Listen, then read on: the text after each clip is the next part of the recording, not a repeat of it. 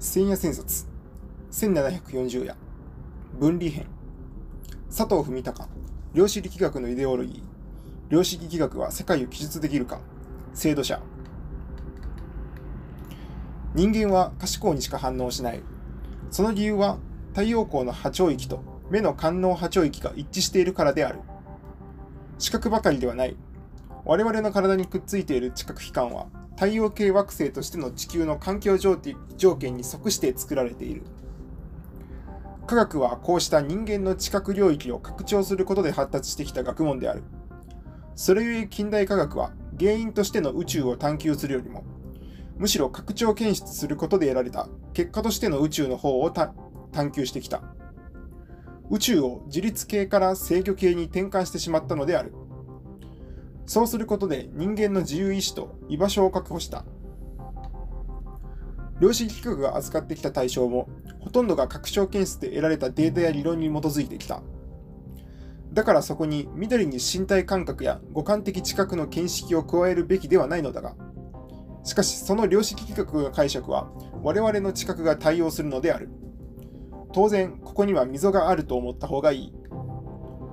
それなら溝は埋まるのかといえばそう簡単には埋まらない。なぜなら科学は測るということをもってスタートしそこに比比例を認知してその数の動向を記録しそれをもって合理ラシオとみなしてきたのだがその測るはもともとは人間の知覚の延長から始まっていたからである。問題は溝を埋めるか放っておくか埋めるにはどうするかということだけにあるのではない。測ったことで描いた世界像が実在しているかどうか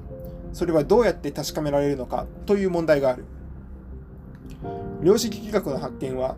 実在するものは波動でもあって粒子でもあるというところから出発したそのことを表すシュレーディンガーの波動方程式も持った。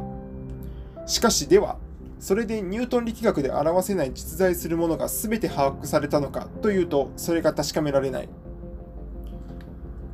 波動関数は状態ベクトルにはなったけれど、それは新しい物理量であって、世界が世界を表すための物理量であるかどうかは確証がない。つまり、量子力学は実在についての古代ギリシャや古代インド哲学以来の疑問を別の物理量やゲージ指標で置き直してしまったのである。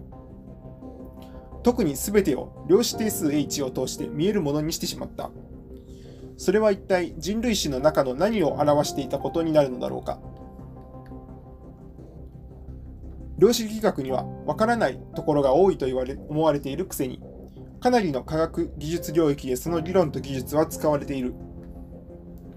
分からなくとも使えるのは世の常で、別段怪しいことでも何でもないが、その量子力学を相手に、できる限りの世界解釈を試みてみようという科学者は、日本にはなかなかいない。そういう中で佐藤文隆は極めて得意でありがたい。理論物理学者が理論を考えるのは当たり前だろうと思うかもしれないが、そんなことはない。一昔前の湯川、酒田、竹谷時代、その次の南部、伏見時代がピークで、失礼ながらその後は理論に特訓でいる物理学者はあんまりいない。そういう中で佐藤さんは稀有な存在で、本書のような発言をしているというだけでも大変ありがたいのである。今夜は2冊を一緒にして取り上げる。2冊はいずれも現代思想、理想などの雑誌連載庫にまとめられたもので、量子力学のイデオロギーと、量子力学は世界を記述できるかの間には14年くらいの時が流れているが、かえって佐藤文隆の突っ込み具合、さばき方、思想としてマッピングしておく様子、その他、最近の日本の物理学感覚が伝わってきて、それなりに楽しめたし、刺激を受けた。僕がそれらをうまく紹介できるとは思わないが、更新のために感想を言っておきたい。佐藤さんは相対性理論と宇宙物理学の渦中を歩んできた科学者である。1938年の山形県鮎貝村現白鷹村町の生まれで、小学校6年の時に湯川さんがノーベル賞をもらって物理学の夢を抱いた。京大に入って統計力学を学び、大学院で林忠志郎さんの研究室で天体核物理学に取り組んだ。僕が U の3号を編集制作している時、アインシュタイン方程式の特別会を富松明と共に解いたというニュースが飛び込んできた。1973年だ。富松佐藤会は裸の得意点を示唆していた。以来、ずっと気になって佐藤さんを読んできた。たくさんの著書がある。1987年の宇宙論と統一理論の展開、岩波書店。1992から3年のアインシュタインの宇宙、宇宙の仕組みとエネルギー、朝日文庫。2009年のアインシュタインの反乱と量子コンピューター、京都大学学術出版会と、破られた対称性、PHP 研究所など、一般向けの解説書にはない深みとえぐりを感じた。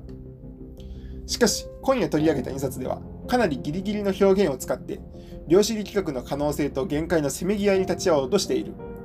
僕のようなど素人が出る幕はないのだけれど、放ってはおけない。佐藤さんは量子力学には未だ落としどころが見えていないということを何度も言う。相対論は19世紀難問への綺麗な回答だったので、ニュートン理論の権威崩壊という知的衝撃の歴史として完結したけれど、量子力学ではそういう知的な痛快が完結していないのである。だからいろいろな不思議発見物語を集めても本気で驚けない。例えば、クォークが6種類と言っても、同時刻は相対的というような知的衝撃はない。それでも、量子力学を学び始めたときは誰もが興奮する。魔性も感じる。それがだんだん色あせてしまうのだ。これはひょっとすると、ボーアの思想全動作にはめられたのかもしれないという気もする。そんな風な感想を漏らす。なぜ量子力学は落としどころを実感しないまま前へ前へと進んできたのだろうか。佐藤さんが読んだ大森正蔵の時は流れず、制度者に過去の制作、ポイエシスが進められていた。大森は過去は歴史の物語として制作されるまでは実在しないというのである。過去を制作して初めて早期の一致と整合的な手続きが見合いになって過去が実現する。大森はおそらくは哲学のことを言っているのだろうが、佐藤はこれは量子力学にも当てはまると感じた。ニュートン以来の物理学は世界をモデルとして外側に構成するという方法をとってきた。古典力学ではこの世界を実在させるための観測と実験を繰り返して、例えばニュートンの法則を実証する天王星や海洋星が発見されると、この世界モデルは正しかったというふうにしてきた。世界についての意味付けはモデルの方にくっついたのだ。それが量子古典力学というものだった。世界についてのモデルやその部品の組み立て具合が意味を抜ける唯一のメディア、媒体となったからである。物理学はそのメディアを数学的変数にひたすら極限することによって成功してきた。数学によって確定的な演算可能性を提供し、世界のモデルが誰にでも操作できるようにした。そうすることで古典力学は過去を見せたのである。ただそこにはニュートンの絶対時間と絶対空間が必要だった。量子力学も世界をモデルにして発展してきたが、そこには量子定数 h と波動関数が関与したので、状態ベクトルでしか世界の意味付けは説明できなかった。それによって何が起こったのかというと、過去が曖昧になった。シュレディンガーの猫の次の瞬間が確定できないということは、そういう操作からは過去は制作できないということなのだ。どちらがいいということはない。古典力学も量子力学も、モデルとした世界が実在しているかどうかについては自己言及できないように進んできたわけである。両者の力学とも実在ではなく、情報を選んだのかもしれないし、世界がこちらのもの、こちらのものか、あちらのものか、未だ決着がつけられないままなのだ。仮に波動関数がこちらの量だとすると、こちらには K を気にする認識者、観測者はいなくていいことになる。あちらを構成する変数とハミルトニアン、エネルギーを表す関数や、ラグランジアン、場を表す関数の関係性がありさえすれば、あとは波動関数が計算してくれるからだ。けれどもそれだけで、こちらの何が説明できて、それがあちらの何を説明しているのかは、一概にはわからない。量子力学にはとっつきにくいところがいくつもある。一番有名なのは、物質の究極の姿が粒子だったり波動だったりするところだろうが、もっととっつきにくいのは、そのような二重性、あるいは duality を持つことを、量子力学が何ら新たな概念を持って定義していないところである。なぜ定義しないかというと、そういう物質の究極の姿は統計的なアンサンブルとして確率解釈できるからなのだ。それで答えになっているだろうというのだ。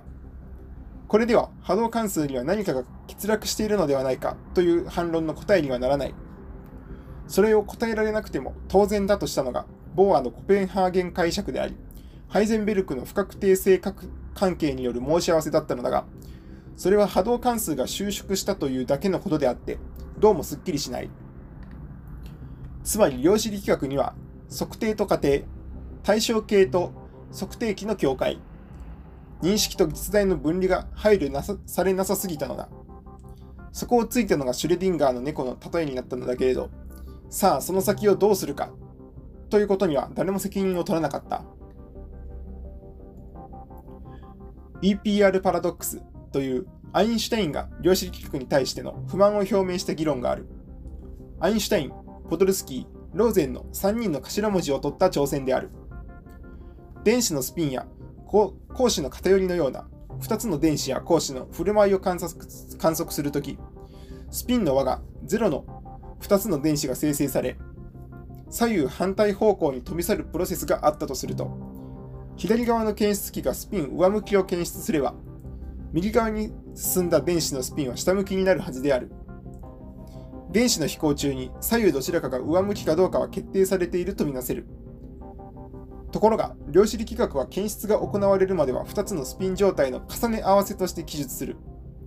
そこで EPR は、決定されていることを記述できない物理学はおかしいと言ったのである。EPR の非難に対しては、量子力学には隠れた変数があるのかもしれないという弁護があり得るのだが、今のところそんなものは提出されていない。それよりも佐藤さんは、電子が飛行中にスピンを決めているところは、単なる確率記述をするところではなく、そこは全空間が広がった世界図そのものなどだから、検出はこの世界図の選択に関わるはずだと文句をつけたのだった。どうやら量子力学は、存在を局所的に自立した実態とは捉えたくなかったのである。このモヤモヤは全て解釈問題として貯められていく。これまで量子力学は従来の科学的な合合法則性に終止符を打ったとされてきたのだが、これは正確な言い方ではなかった。むしろ交換不可能な世界にまで合法則性を拡張してしまったのである。本書2冊を読んでいると、物質の状態を状態量として見るだけでなく、しばしば情報として扱いたくなっているんだろうなと感じる。佐藤さんはブラックホールの研究家としても知られているので、その話を例にするが、ブラックホールは質量、核運動量、電荷しか持っていない得意な天体で、それ以外は全て飲み込まれるとみなされてきた。そのため、ブラックホールは毛がない、無毛、ハゲてる、あり時刻などと比喩もされた。では何もかもが吸い込まれてどうなったのか、全てが消えたのか、消えていないのに出てこられないのか、そういう横丁議論が騒がしかった。消えたとすれば物質が消えたのである。しかし、天体としてのブラックホールの物質が消えたというのはどこかがおかしい。ブラックホール自体が物質なのである。それならむしろ物質が持っていた情報が消えたと考えた方が当たっている。ブラックホールはシュレッダーだったのである。シュレッダーは紙を究極の細切りにして、そこに載っている情報を読めなくするかぐちゃぐちゃにするのだが、紙は細切りながら残っている。ブラックホールもそういう情報シュレッダーと見ても構わない。物理学では、情報の消去や摩滅ということをめぐっては、熱エンジンサイクルの戻しゲート、熱力学第二法則によるエントロピーの増大、マクスウェルのデーモンの活躍、ランダウアーの情報消去、制御ノットゲートなど、様々な情報の排除や制御不能が語られてきた。けれども、これらで何が納得できたかというと、どうもすっきりしない。それなら物理学にとっての情報とは何のことだったのか、単なる信号ということなのか、それとも放置の仕組みということなのか、そこで問題にしたくなるのは、情報は情報量として操作されるのではないかもしれないということだ。無知の度合いやデタラメさの度合いとしての情報量ではなく、対象そのものが抱えている何かが情報量になっている可能性があるかもしれないということだ。もっと端的に言えば、佐藤さんはそこまで言っていないかもしれないが、そういう情報量というものがあったとしたら、それはどんな物理においても消去などできないのではないかということである。ブラックホールも情報消去をしていないと見るべきで、どこかに情報量が残っていることになる。佐藤さんはこうした考えが量子力学にあってもいいのではないか、特に波動関数にあっていいのではないかと言いたいのだ。この辺りのこと、本書2冊の中では、生物と乾き物という比喩でも語られている。生物は物であってことを持っている。乾き物は記号や計算だけになっている。ことはない。